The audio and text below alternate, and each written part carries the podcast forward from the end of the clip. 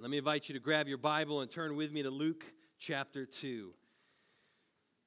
Growing up in my house, we had a little ceramic nativity scene that sat on our coffee table every year. I'm, I'm, betting if you grew up in church, you probably had a nativity scene somewhere in your house this time of year. Nativity scene is there to remind us of the real message of the holiday. It's how we, we recognize kind of the significance when Jesus entered the world.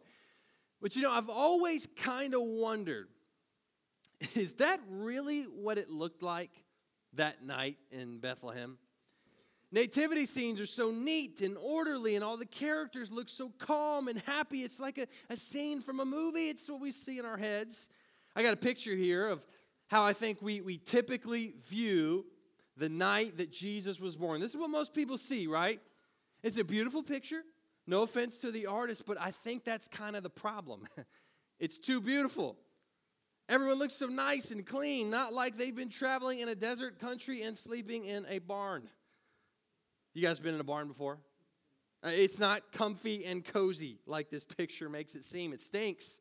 There are flies and other things that stink that I won't get into today. And look at how put together everyone is. Like Mary and Joseph do not look like the parents of a newborn baby. Mary does not look like she just had a natural birth on her own, away from home, in a stable. Joseph doesn't look like a young guy who just helped deliver a baby to a woman he wasn't even married to yet. And how about those angels? They look like flying babies. Did you know in Scripture, when people see angels, when the shepherds saw the angels, the typical response is to collapse in terror? Like the angels always have to tell the people they appear to, hey, don't freak out, don't be afraid. Angels are spoken of as soldiers in the army of God, not flying babies. Then the animals. Look, I'm from Tennessee, and I'm not much of a country boy, but I've been around some animals. At the least, I've been to the Deanna Rose farmstead. Those animals are way too clean and way too calm. And don't get me started on the wise men who were not actually at the stable on the night Jesus was born, they came later. Or the glowing halos, or the perfectly happy newborn baby Jesus. I just think this is probably not a very accurate portrait of the scene on that night. I could be wrong, but I think if, we had been there on that first Christmas night, I don't think we would have wanted to paint a picture of it. the real nativity scene was real. These were real people with real emotions and real bizarre circumstances. It was messy, smelly, and chaotic. And when you consider that this is the very way God designed for his own son to enter into the world, it's completely unassuming. That's the title of our final Advent message Behold the Unassuming. We're going to look at our, our final Christmas text from the Gospel of Luke, and this is the one that everyone knows. Thank you, Charlie Brown. And because we're so familiar with it, and because we see nativity scenes everywhere this time of year, we really need to read this text this morning with fresh eyes. Let's look and see what Luke actually tells us, and most importantly, what it means for us today. So let me invite you, would you please stand with me as we honor the reading of the Word of God? We're going to read Luke chapter 2, verses 1 through 21. Luke wrote, in those days, a decree went out from Caesar Augustus that all the world should be registered. This was the first registration when Quirinius was governor of Syria. And all went to be registered, each to his own town. And Joseph also went up from Galilee, from the town of Nazareth to Judea, to the city of David, which is called Bethlehem, because he was of the house and lineage of David, to be registered with Mary, his betrothed, who was with child. And while they were there, the time came for her to give birth. And she gave birth to her firstborn son and wrapped him in swaddling cloths and laid him in a manger because there was no place for them in the inn. And in the same region, there were shepherds out in the field, keeping watch over their flock by night. And an angel of the Lord appeared to them, and the glory of the Lord shone around them, and they were filled with great fear. And the angel said to them, Fear not, for behold, I bring you good news of great joy that will be for all the people. For unto you is born this day in the city of David a Savior who is Christ the Lord. And this will be a sign for you. you will find a baby wrapped in swaddling cloth and lying in a manger. And suddenly there was with the angel a multitude of the heavenly host praising God and saying, Glory to God in the highest, and on earth peace among those with whom he is pleased. And the angels went away from them into heaven. The shepherds said to one another, Let us go over to Bethlehem and see this thing that has happened, which the Lord has made known to us. And they went with haste and found Mary and Joseph and the baby lying in a manger. And when they saw it, they made known the saying that had been told them concerning this child. And all who heard it wondered at what the shepherds told them. But Mary treasured up all these things, pondering them in her heart. And the shepherds returned, glorifying and praising God for all they had heard and seen as it had been told them. And at the end of eight days, when he was circumcised, he was called Jesus, the name given by the angel before he was conceived in the womb. Amen. You can be seated. as we walk through this famous passage this morning, I want us to behold two unassuming aspects of this story. Here's the first. Number one, behold the unassuming path of mercy. And let's take a look first at the path that God chose to bring his son Jesus into the world. Notice I said the path that God chose. As we've seen throughout this entire Advent series, Luke is, is making clear that these events taking place are all happening according to God's plan. None of this is by accident or by coincidence, but this is precisely the way that God designed it all to happen. And that's part of the strangeness of the Christmas story. Because if God had called me and asked me my opinion on how the second person of the Trinity, God the Son, should come into the world, to save it, I might have suggested something different. I might have suggested, you know, some laser lights, some smoke machines, uh, pyrotechnics, Carl Kincaid on the saxophone playing Eye of the Tiger. I would have had a huge crowd. Do you know that one? He could work it out. And have a huge crowd. I mean, there'd be stadiums full of people. It would have been a really big spectacle. I mean, this is Jesus, right? It would have been this grand thing. And that's why I had no say in the matter. because God chose to do things the opposite of how we might have done it. He took a path that was completely unassuming and ordinary. And we see that throughout the whole story. Uh, let's start out wide and then kind of zoom in as we go. First off, God chose for his son to be born in the city of Bethlehem. This was one of the last cities that someone would have chosen for the birthplace of a king. This was not a big town or a wealthy or a popular, well known community. The prophet Micah, who everyone knows was the best prophet ever, uh, he said this in Micah 5 2. Jeremy read it. He said, But you, O Bethlehem of, of how'd you say that? That's a really hard word. O Bethlehem Ephrathah, who are too little to be among the clans of Judah, from you shall come forth for me one who is to be ruler in Israel. So the Old Testament tells us Bethlehem was a really insignificant place, yet this is where they prophesied Jesus would be born. So this affirms the idea God chose for his son to be born in that city. Only one problem Mary and Joseph didn't live there, they lived in Nazareth. How would Jesus be born in Bethlehem? According to the prophecy of his parents were in Nazareth. That's where the census came in. Caesar wanted to register the people. He wanted to shake them down for more money, more tax money. And since Joseph's family lineage ran through Bethlehem, he had to pack up and take Mary, who was quite pregnant at the time, on a journey.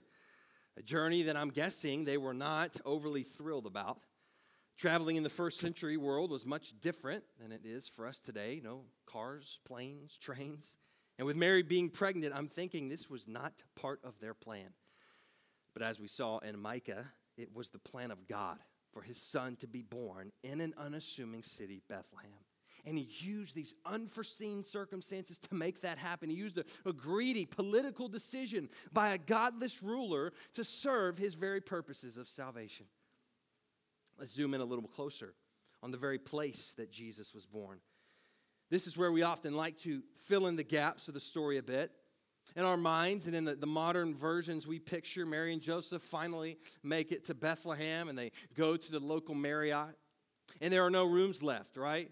They try to get an Airbnb, but the Wi Fi is kind of spotty. And so the innkeeper comes out, and he's this really angry, terrible guy who yells at them, Get off my property. And so they wander around. They're desperate until they find this perfectly set up stable in the middle of a field with lights and comfy hay, and it's all perfect, and Jesus is born, yay. But let's look at what Luke actually tells us. He only gives us two verses. Look at verses 6 and 7. He says, And while they were there, the time came for her to give birth. And she gave birth to her firstborn son and wrapped him in swaddling cloths and laid him in a manger because there was no place for them in the inn. That's it. That's it. No, and notice verse was not mentioned. We don't read of an innkeeper or a stable or even animals. There's not even a little drummer boy. How dare they ruin the songs? So, where was Jesus born? Well, to be honest, we don't know as much as we'd like to, but we do have two clues. First, we see that there was no room in the inn. That word inn, and we hear that and we think of hotels and bed and breakfast, but that obviously was not the way people lodged in the first century. Those didn't really exist. Another way to translate that word inn is guest room. So, in this time period, when someone traveled and needed a place to stay, usually they would stay with family or with someone who had a home big enough for a space dedicated to guests. So, it's likely that with the census going on and all the people traveling, that what happened was Joseph's family had no more rooms available for Mary and Joseph to stay in. They were full. And at this point, they ended up somewhere near where animals were kept. We know that because of our second clue, that word manger. Mangers have become so common in our minds around Christmas time that we forget a manger was not a normal place to lay a newborn baby. A manger was a feeding trough for animals. They were not very clean and certainly not very comfortable. Uh, many homes in this time had lower levels or separate space attached to their home where they kept their livestock. And it's likely that Jesus was born in a place like that. Or it could have been a separate stable. It could have even been a cave. That's another place where animals were kept. So you don't have to run home and throw away your nativity scene. Just get rid of the wise men, okay? Uh, no, I'm, I'm kidding, kidding. Regardless of what we don't know, here's what we do know for sure this was an unassuming place for the birth of our Savior. There was no red carpet, no welcoming committee, no fancy penthouse suite or medical technology. It wasn't even respectable by first century standards. Jesus was left without a place for a proper birth. His mother likely delivering him in the dirt and hay, and he was laid in this messy, smelly feeding trough.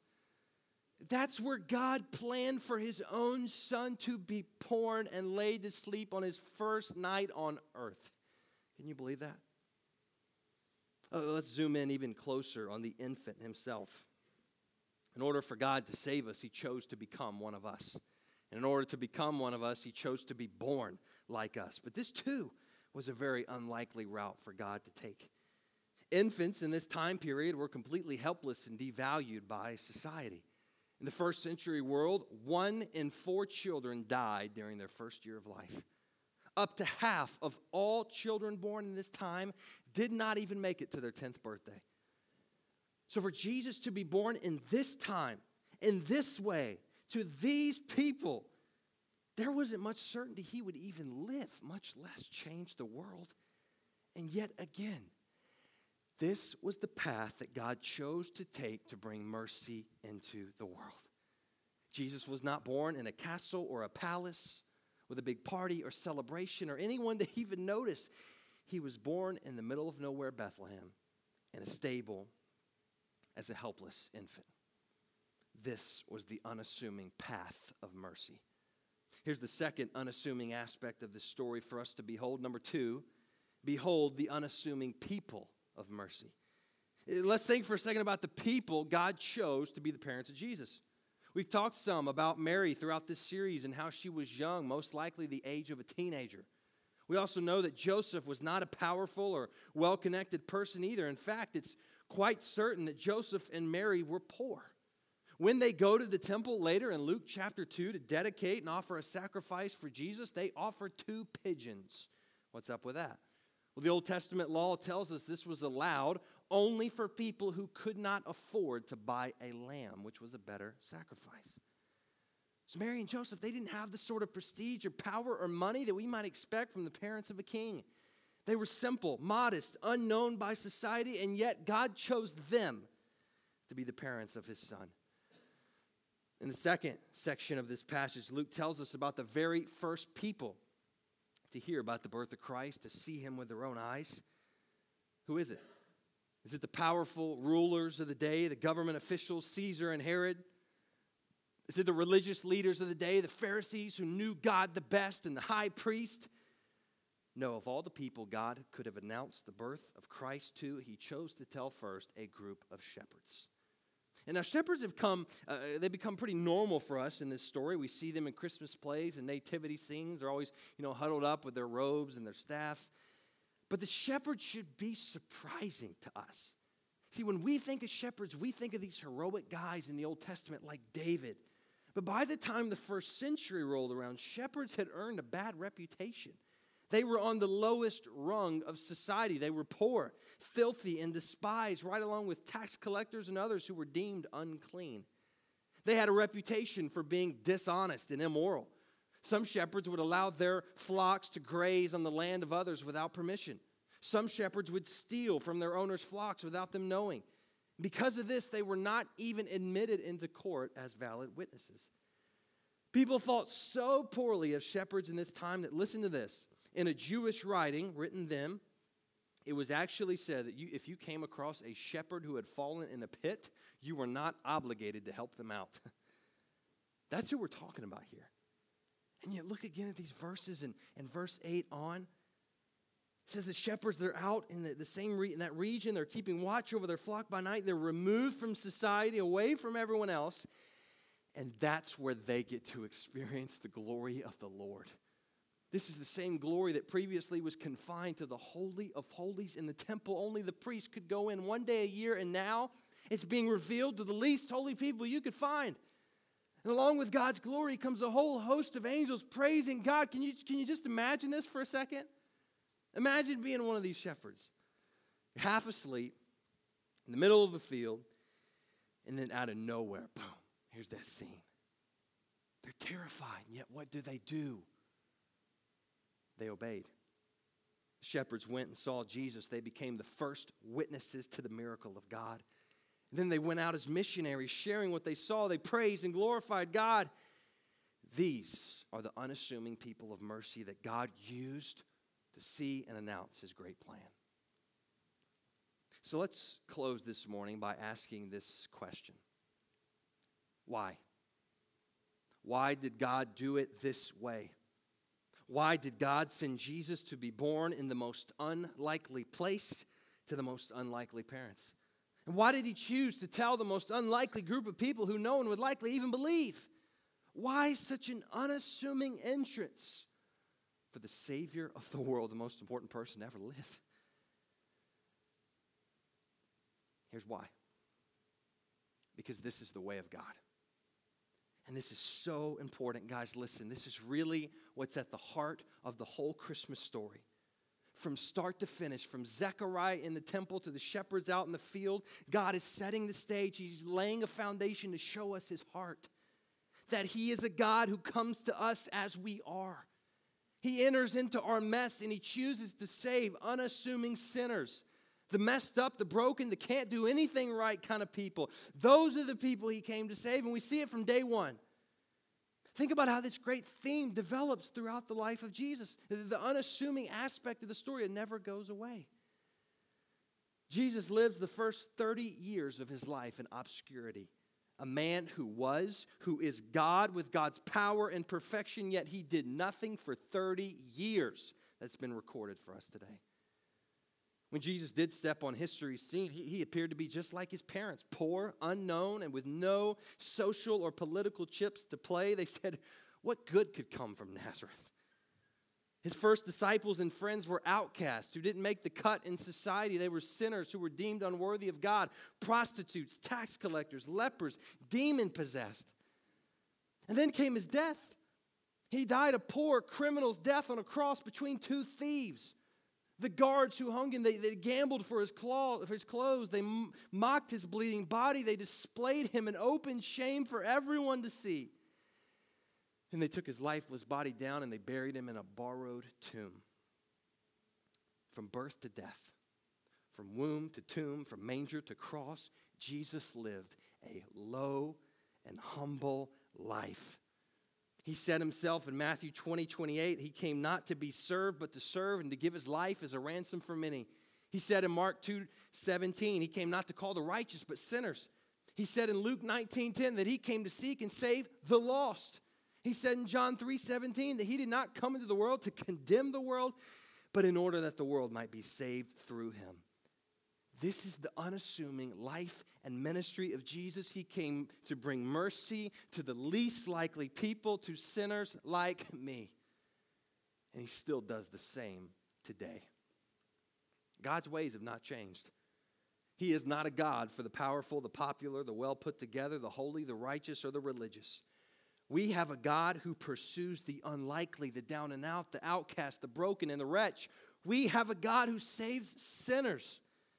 And he does so in a very unassuming way.